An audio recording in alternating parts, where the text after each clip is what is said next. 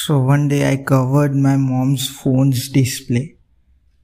Then she said, let me listen to the news. So I replied by saying that you can listen. You said you, you are listening. You said you are listening. So I covered the phone screen. this is funny. Ah, this is damn funny.